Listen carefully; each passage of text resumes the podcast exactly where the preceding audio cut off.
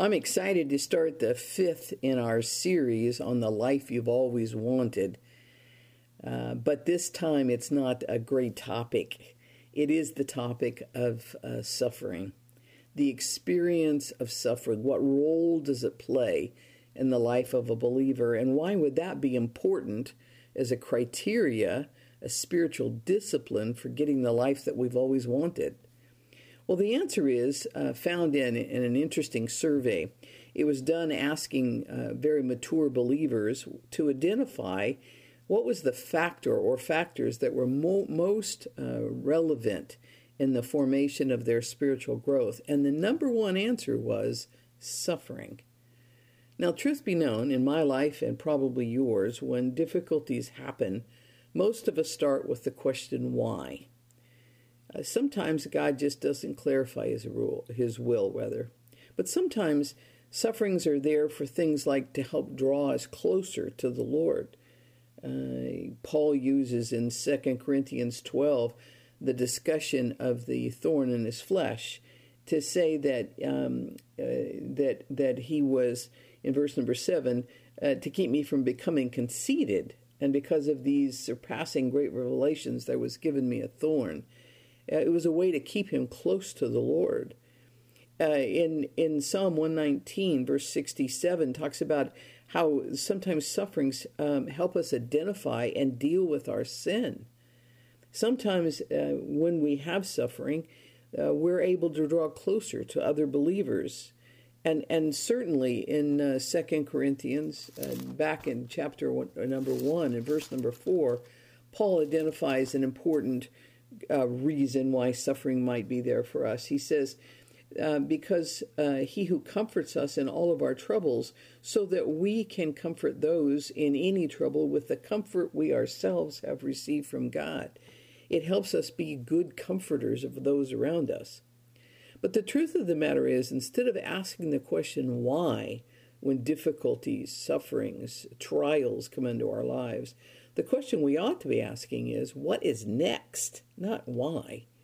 What, what does God want to do with this particular difficulty, with this problem, with this suffering? Um, how, how do we use it uh, to get the life that we've always wanted?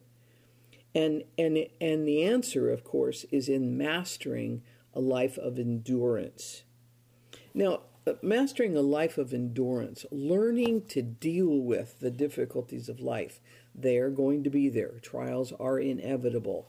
But learning to master such a life, a life of patience, a life of endurance, a life of perseverance, is difficult.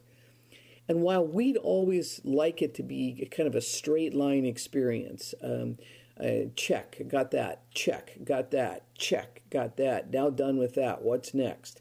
It doesn't work that way. In fact, uh, Mildred uh, Tengbom, in, in uh, one of her great books, she has a quote uh, about the life of Job. She says, While the, the book of Job does contain a grief experience, it does not present a picture of a man methodically working his way through clearly defined stages of grief. And we could put something else in there other than grief.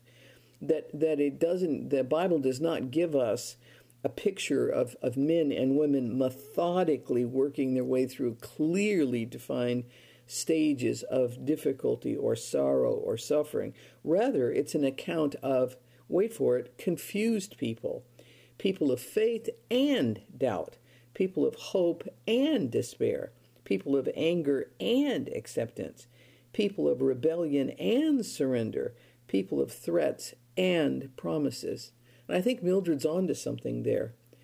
Uh, as we dive into this concept or idea of endurance, let's remember that it is not a straight line from point A to point B.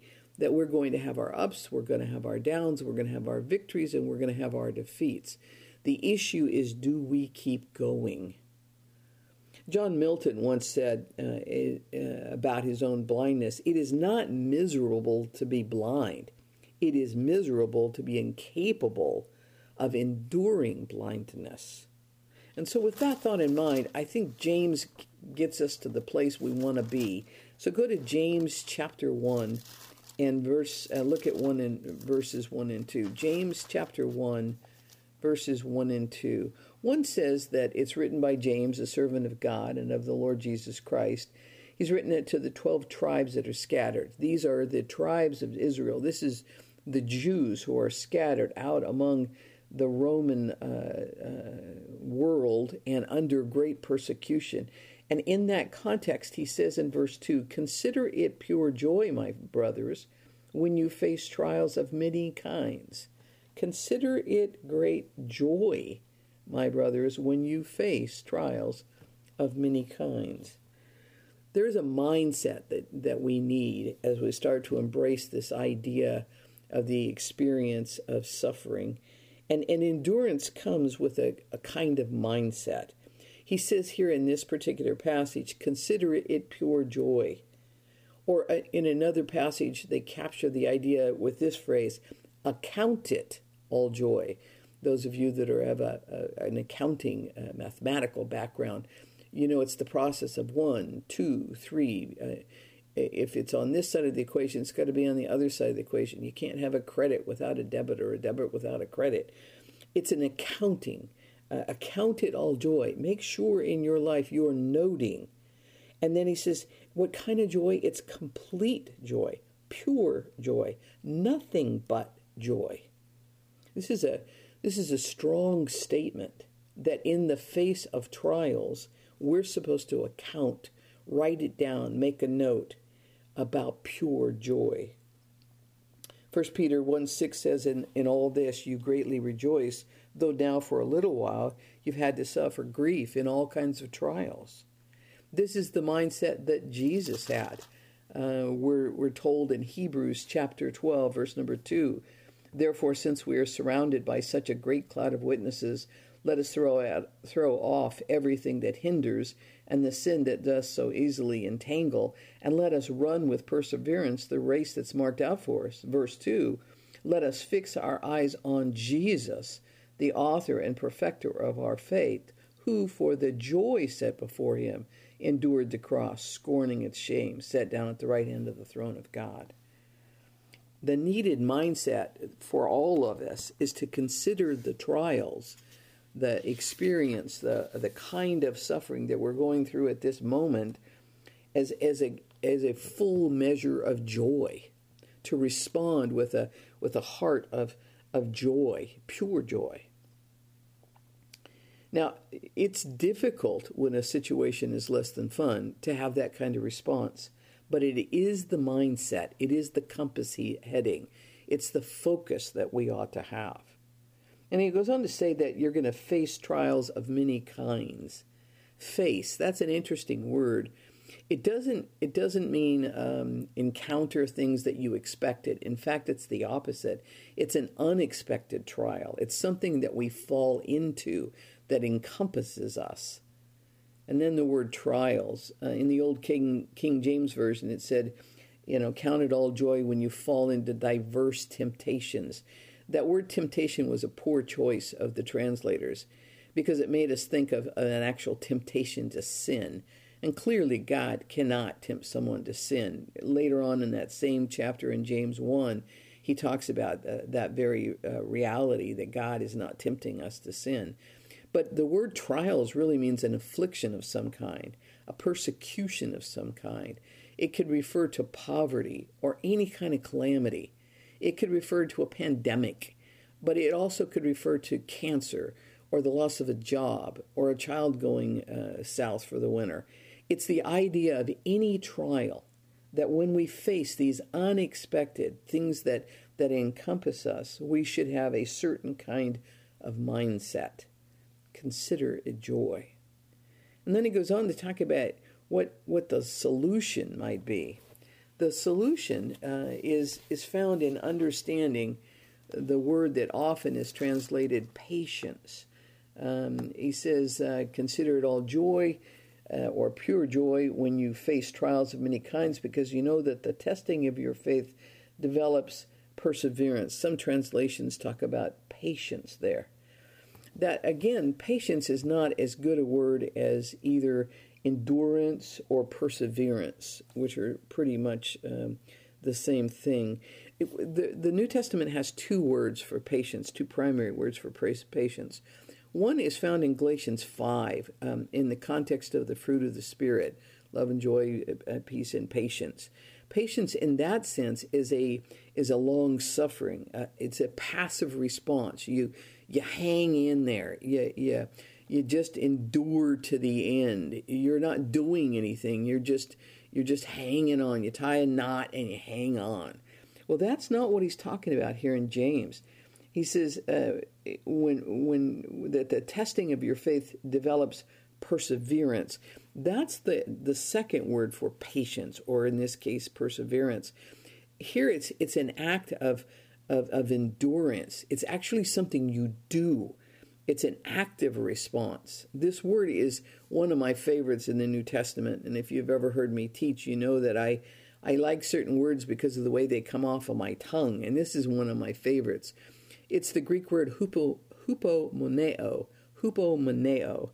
Um, and that word is really two words together. It means to stay under a heavy load. Picture um, a guy who picks up a, a, you know a 300 pound bag. That's probably too many. A 100 pound bag of, of carrots or something, and he throws it on his back, and then he just stands there with that weight. Um, it means to be able to to put it up there, to stand there, and then to walk. It's not a passive just hang in there, tie a knot. It's an act of choosing to endure the, the weight, regardless of the circumstances, but to keep moving forward. Um, perseverance or endurance, patience, in this context, in James, is not uh, just sitting around waiting for it to be over. It's there's an activity of your heart in your mind while it's going on kind of kind of like um, the stages of a of a marathon runner. Now, I've never run a, a, long race of any kind, but I've read about them. I've watched a few. I've listened to some interviews, and they talk about you know four or five stages of the run. In the beginning, it's pure pleasure. Uh, you're really enjoying it. You've trained for it. You're off and running. Things are going well in your body. After after a few miles, then it becomes drudgery. It's just one one foot in front of the other for, for a long period of time. And then that drudgery turns into sheer labor. Your lungs are hurting and burning, and, and your feet are killing you, and your back hurts. And, and, and eventually, there's the, the real temptation to quit. Some runners call that hitting the wall. And then finally, you either choose to go ahead and quit, or, or you get into the last stage, which is, which is hupomoneo. It's the act of, of enduring, keeping going, moving on, finishing the race under a heavy load.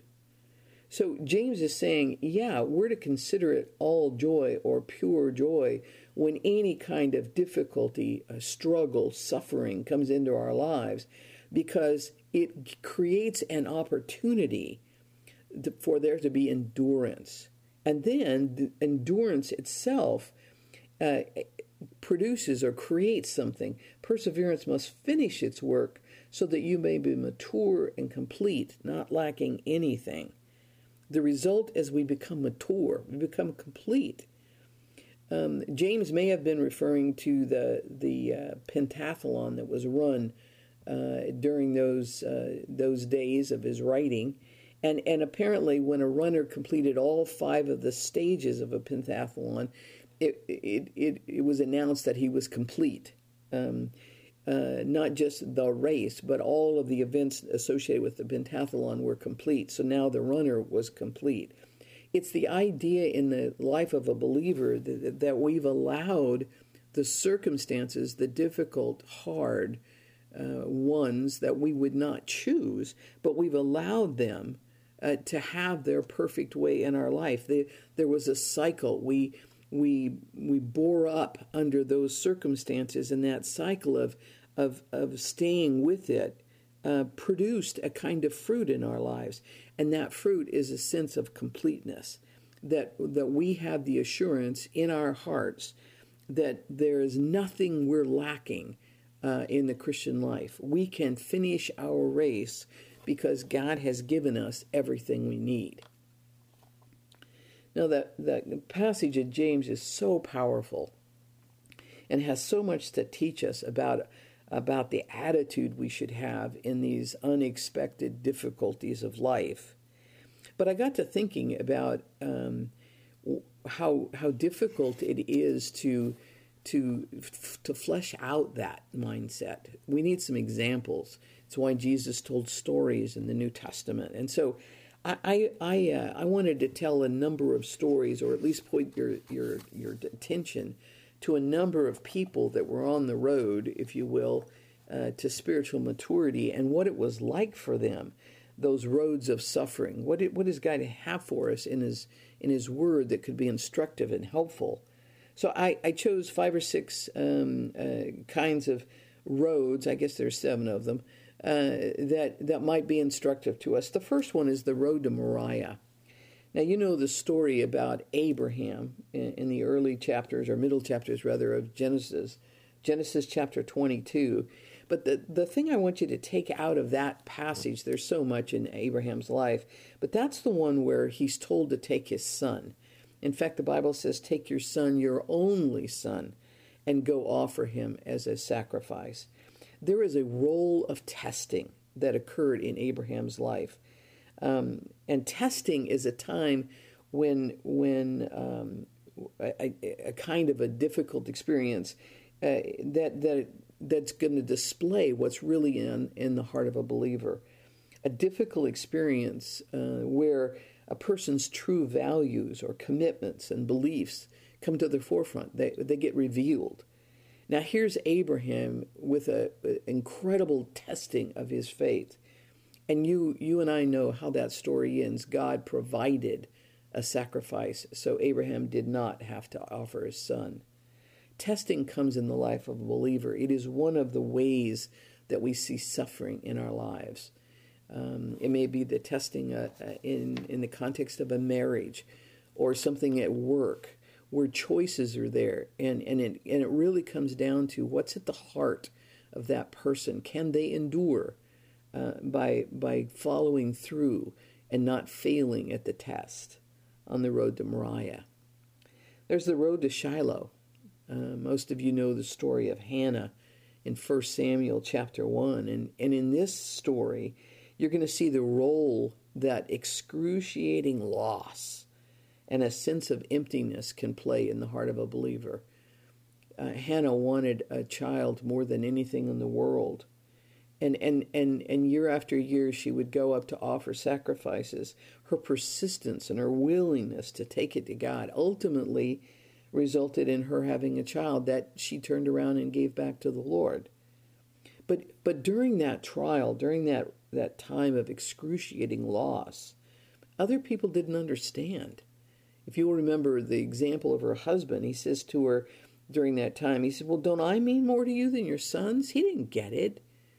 And, and the kind of suffering or difficulty where, where there's excruciating loss in our lives, people often don't get it. But I'm here to tell you that that suffering, that difficulty, if we respond to it, in, in, a, in a biblical way, if we allow our minds to remain focused on the Lord Jesus Christ, then it can have its perfect way in our life. The road to Galilee, I love this one. The woman uh, in Luke 8 that suffered through an issue of blood, she was bleeding. Um, and uh, this is a the kind of bleeding that happens in the life of a woman on a monthly basis, but but there was something very wrong with her and for 12 years, she suffered, deeply suffered physical pain and personal and emotional shame. Because of that kind of bleeding, she had to be uh, isolated. She was considered unclean. So she couldn't be with her family. She couldn't be around her friends. Um, there was shame associated with it. She was not understood, much less cared for.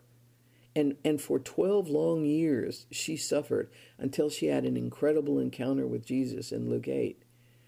The, the role of physical pain in the life of a believer can be devastating. Again, the, the concept is not to ignore it or just get through it. It's to hupomeneo, to bear up under it in such a way that it can have its way in our life. It can produce the character qualities that God clearly intended. The road to Rome. This is the idea of Paul's life. And while we see Paul as an incredible conqueror, if you will, a warrior for Christ, we also know that he suffered. And, and he suffered through a physical pain. And I think the greater part of that was the unanswered prayer. Paul was a man of prayer and, and often saw God answer him in dramatic ways. But the Bible says in 2 Corinthians 12 that he prayed three separate significant times that a thorn in his flesh would be removed. And, and God did not take it away. The answer here is that God will often meet us in our difficulties, but He's not there to necessarily take us out of them. We say, I want out, and God says, I want in. So the kind of thorn in the flesh produced a, a role of, of unanswered prayer in the life of Paul. And, and, and that unanswered prayer drove him over and over again on his knees. Then there's the story in uh, Genesis 32 of Jacob. This is one I call the road to Penel, Peniel. Peniel. Now, Jacob, if you remember the story, um, had been fleeing from his uh, father in law, Laban. His uh, wife had stolen some things from him and had uh, created some difficulties as well. He had kind of snuck off and, and didn't give Laban a chance to say goodbye to his grandchildren and so on. So he's, he's, he's running away. And, and in the, cha- the chapter following this one, he realizes he's about to encounter his brother. Now, Jacob and Esau had had a, a difficult time ever since their young adulthood, where Jacob stole the blessing and the birthright from his brother. And now he's going to have to go back and meet with his brother. So he's he's running away from his father-in-law, and he's and he's not looking forward to meet up with his brother. There is a, a kind of suffering and difficulty that comes from family issues and trauma within families. Um, there are un, untold numbers of stories uh, all of us could tell of a, of a relationship in our families that, that was not conducive to growth and development, that was hurtful and mean, uh, maybe significantly so, not just emotional. There may have been physical abuse. The, the, the road that Jacob's on here is a road of suffering through the, the family issues and the traumas that go with those kinds of issues. I don't I don't know if you know that story, but the night before he's going to meet up with his brother, he's seeking God's blessing in his life.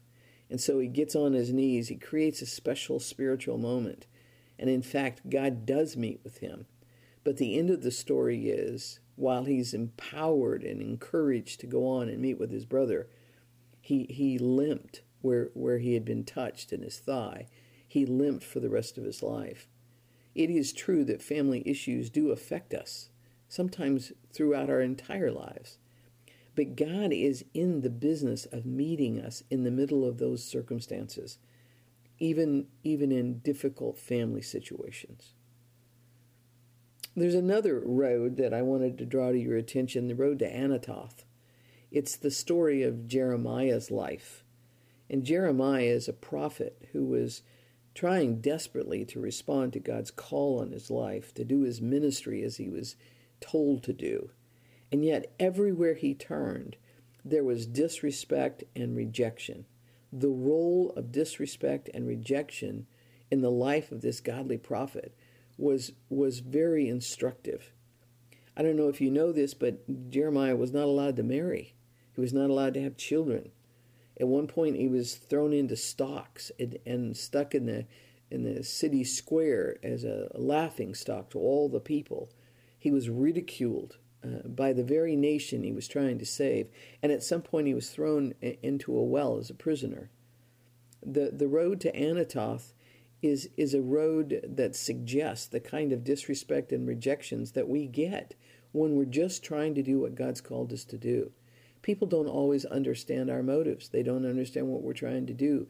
People at work think that that we're um, doing something weird or or or um, trying to undermine uh, certain activities of the company when we say no thanks, we won't be doing that, or or, or praying for people or caring for others.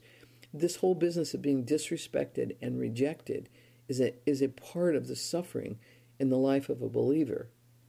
And, and the answer is for us to keep our eyes on Jesus. There is a goal at hand, and it, and it requires obedience. And lastly, there's the road to Calvary. And this is the one that Jesus walked. In Luke chapter 22, uh, in, verse uh, uh, 42, Jesus is the night before his death having a discussion with his heavenly Father. And while we see him as just focused on getting to the cross and, and understand his motivation to get there and, and to offer himself as the ultimate sacrifice for us, he's also fully man.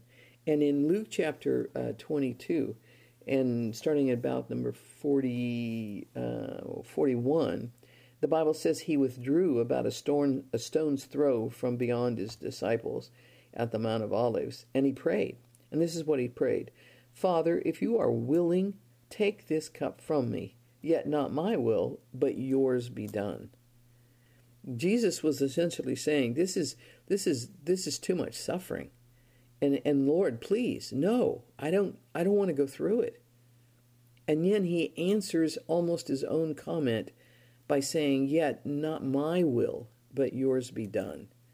Jesus was reiterating the words that all of us need to say when there's when there's a difficulty, when there's suffering, when there's a requirement to be enduring and having perseverance.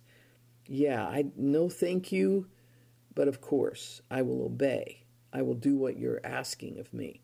I will bear up in an active kind of way. So at the end of every lesson, I ask the question, so what? So what that James is teaching us in, in no uncertain terms to have a certain mindset when difficulties and trials of all kinds come into our lives. And then he tells us that that difficulty, when it when it's allowed to have its way in our life, will will produce a product. The product being our completeness. How do we do that? How do we run the race with with that kind of perseverance of heart? Well, I've said it several times in this lesson, so let me reiterate it again. It starts with a focus, keeping our eyes on Jesus. Paul, or Peter rather, got to walk on water as long as his eyes were on Jesus. You and I can endure, we can persevere, we can find victory in any set of circumstances when first, last, and always our eyes are on Jesus. Now, how do you do that? Everyone will find a different set of circumstances, and maybe they will be a, a different a pattern to these, but certainly it begins with a, an intention to God's Word, to read it, to think about it, to meditate on it, to memorize it, to share it. Certainly, there are other ways besides that to get biblical truth into your mind. Music is a very powerful tool uh, other creative endeavors will release those mind those thoughts out of your mind painting writing and so on.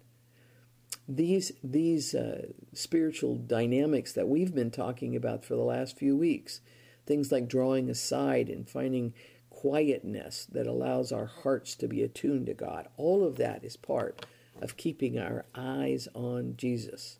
I'm telling you that during this time period of the quarantine we all have zero ex, uh, excuses.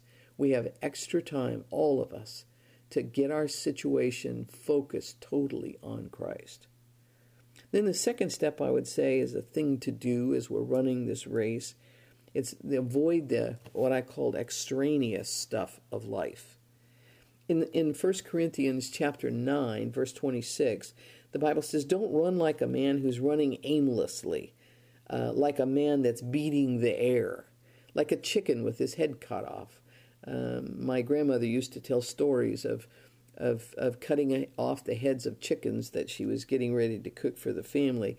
And that one of the fun things that the kids would do is sit around and watch that chicken run, even though he's had his head cut off. There's a, a period of time when the body will, will continue to move.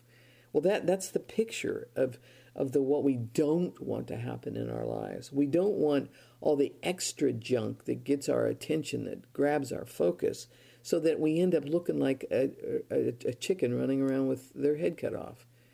I think one of the things that we're going to find after the quarantine is over that we long for the ability to focus on what's important and not be caught up in all of the extraneous stuff. Running a race with endurance. The third step or the third idea that I had was to wait on His strength and His help. Um, it is it is human nature, especially those with strong wills, to, to kind of have the mindset when difficulties occur to, to kind of gut it up. You know, grab your own bootstraps, uh, pull pull your own weight, uh, and just keep going. Show up. It'll you know, fake it till you make it. Well, the truth of the matter is, most of us need to do some waiting in the process. In Isaiah chapter 40, verse number 31, or actually, let me start with verse 30. Even youth grow tired and weary, and young men stumble and fall. But those who hope in the Lord, they renew their strength. They will soar on wings like eagles. They will run and not grow weary. They will walk and not be faint.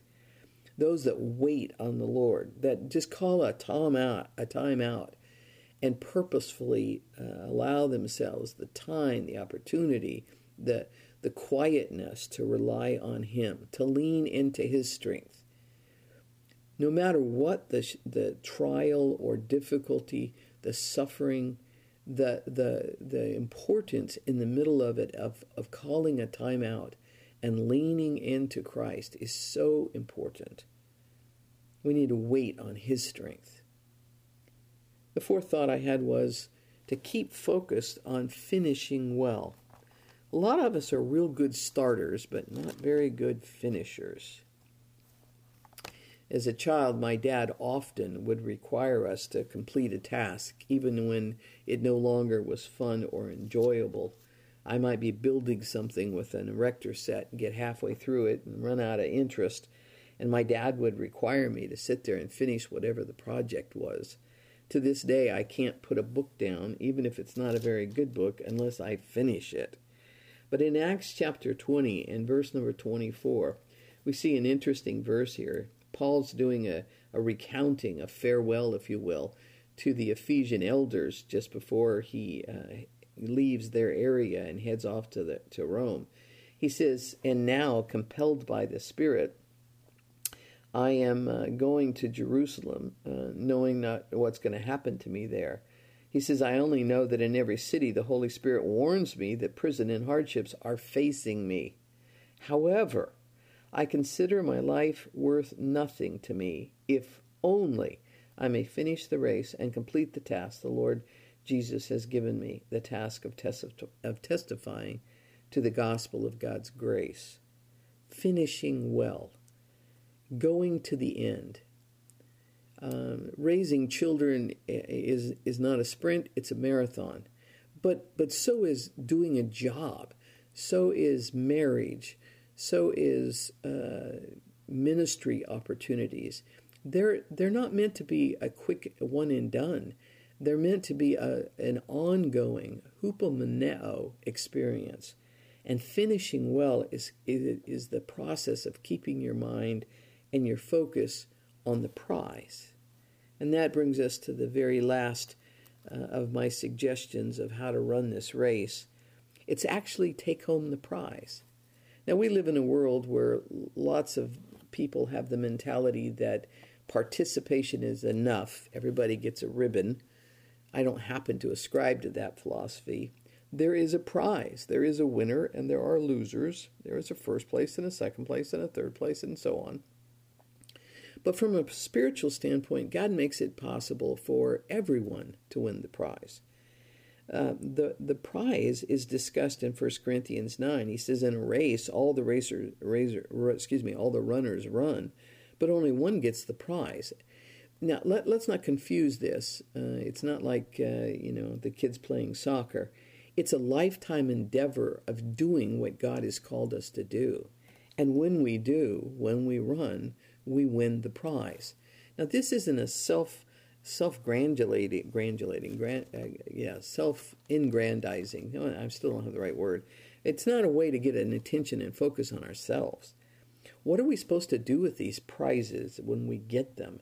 What's the idea of completing the tasks or the roles or the jobs that God's given us to, to move through the sufferings and difficulties of life until we get on the other side? Well, the, the goal is what's described for us in the, in the little peek we have into the throne room of heaven in Revelation chapter 4.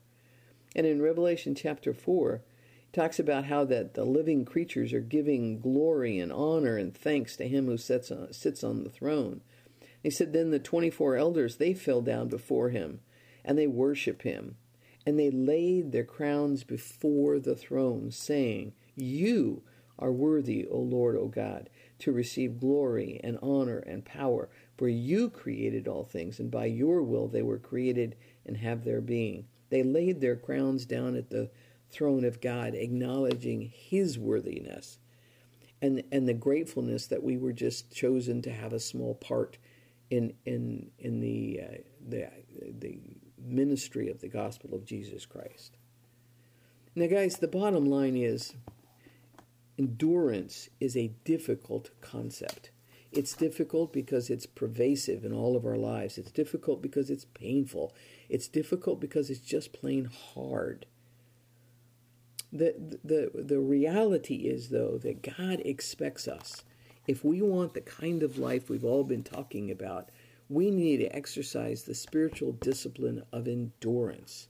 The experience of suffering is universal, and there is an opportunity for all of us to bear up under that uh, those circumstances of suffering. And I, I, I couldn't help but think of an illustration that I read a, a while back. It had to do with deep sea diving. Not an experience that I've ever uh, had, but I've read about it, and I and I understand that there are those things called uh, bathyspheres. They're made out of heavy metal, and and they create in they create them uh, in a kind of a cast of steel, and and they're in a certain structure, a certain shape, and that shape, that structure, that steel makes it so that the pressure as they are lowered deeper and deeper and deeper into the ocean is is uh, is is is pointed in in a kind of a, a, complete way around it so that it doesn't crush. Uh, it's a it's a means of of handling the pressure, and so they create these bathyspheres uh, out of steel and in a certain shape so that they can go down and see what's going on in the deep sea. And what's fascinating is when they get down there, way down there, way down there, what do they what do they observe? Well, they observe fish, uh, small, uh, very lightweight animals swimming around. They're not encased in steel. They're not in a particular shape with great strength. No, they're just rolling around in their environment, and and the the the anatomy of those fish is is is made in such a way by their creator that that equal and opposite pressure is on their is on their um, their bodies and from within their body. So their exteriors are soft and pliable, but their internal parts are tough as steel. That's the believer. We don't need a bathysphere to go through difficulties in our lives. We were created in a certain way so that our insides could handle the pressure. If only we keep our minds and our hearts focused on Jesus. Well, there's a few discussion questions there for you. The first one is to share a time when you've hit the wall in your life. What caused you to quit? And how could you do it differently if you did it again? Secondly, is there a time in your life when you truly experienced joy in a very difficult situation? And, and can you identify what brought you that joy? How did you sustain it? And lastly, how is God training you? Remember, spiritual disciplines are a training. How, how, how's God training you right now? What kind of spiritual discipline is helping you to uh, endure? Well, have a great day. It would have been no fun without you.